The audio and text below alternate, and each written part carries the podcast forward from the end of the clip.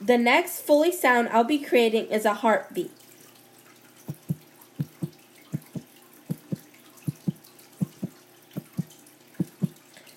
I created that sound by taking a t-shirt, holding it tight, and pulling on it. And that's how I created the sound of a heartbeat.